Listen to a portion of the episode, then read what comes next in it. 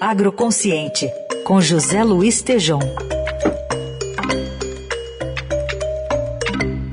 Oi, Tejom, bom dia. Olá, Carol, bom dia, nossos ouvintes, bom dia. Tejom, você que está acompanhando de perto esse Congresso Brasileiro de Agronegócio, queria que você falasse um pouquinho é, sobre a, a sua avaliação do que tem enrolado nele. Tem a iniciativa privada brasileira do agro, que também é assumido um compromisso com a sustentabilidade, entendido que o meio ambiente é um diferencial importante do Brasil, não só no, no agro, né?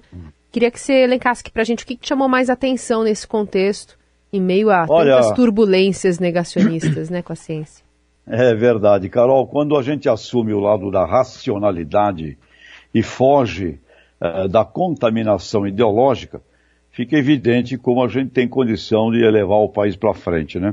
E nesse vigésimo Congresso, com lideranças importantes da iniciativa privada, de cooperativas e mesmo a presença de representantes do governo, a ministra Tereza Cristina, por exemplo, e o embaixador, isso foi genial, o embaixador Marcos Azambuja, que é um homem de uma inteligência suprema, conselheiro emérito do Centro Brasileiro de Relações Internacionais, ele disse uma frase apaixonante lá no Congresso: o Brasil é um vício do qual nunca se cura. Portanto, quando olhamos para ele com o efetivo uh, dever da responsabilidade, é fascinante. E ele fala, falou da importância do futuro do agro no comércio mundial, ressaltando novamente que através da sustentabilidade a gente tem a grande oportunidade de galgarmos posições elevadas no, em patamares das melhores nações do planeta Terra. E ressaltou algo interessante é, da reunião em momentos significativos da iniciativa privada do agro brasileiro, produtores, cooperativas, enfim, a agroindústria, é, com o governo. E mencionou posicionamento muito importante como na COP-Rio, Cúpula da Terra, lá em mil novecentos e noventa e dois, e o embaixador Marcos Azambuja considera que o tema ambiental é uma gigantesca vantagem para o Brasil. E aí, Carol, na mesma linha, o presidente C E O global da J B S, que é a maior empresa do mundo de proteína animal, Gilberto Tomazoni, de forma entusiástica também disse: economia circular não é somente mais uma estratégia, é a estratégia das estratégias, informando o aporte de um bilhão de dólares na próxima década para objetivar carbono zero até dois mil e quarenta.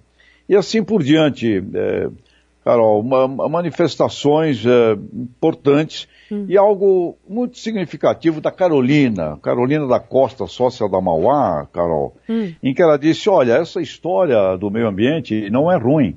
Pelo contrário, as empresas que investem nessa...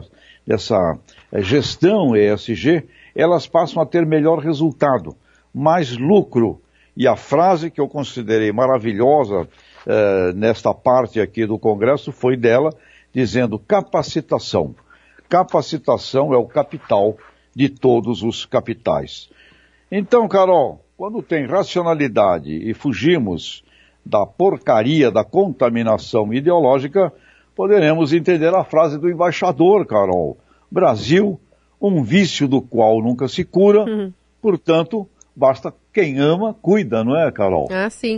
Até porque é, essa imagem negativa do Brasil no exterior é, se consolida, querendo ou não, apesar de alguns setores é, irem contra e trabalharem a favor, por exemplo, de, de um discurso mais é, sustentável, né?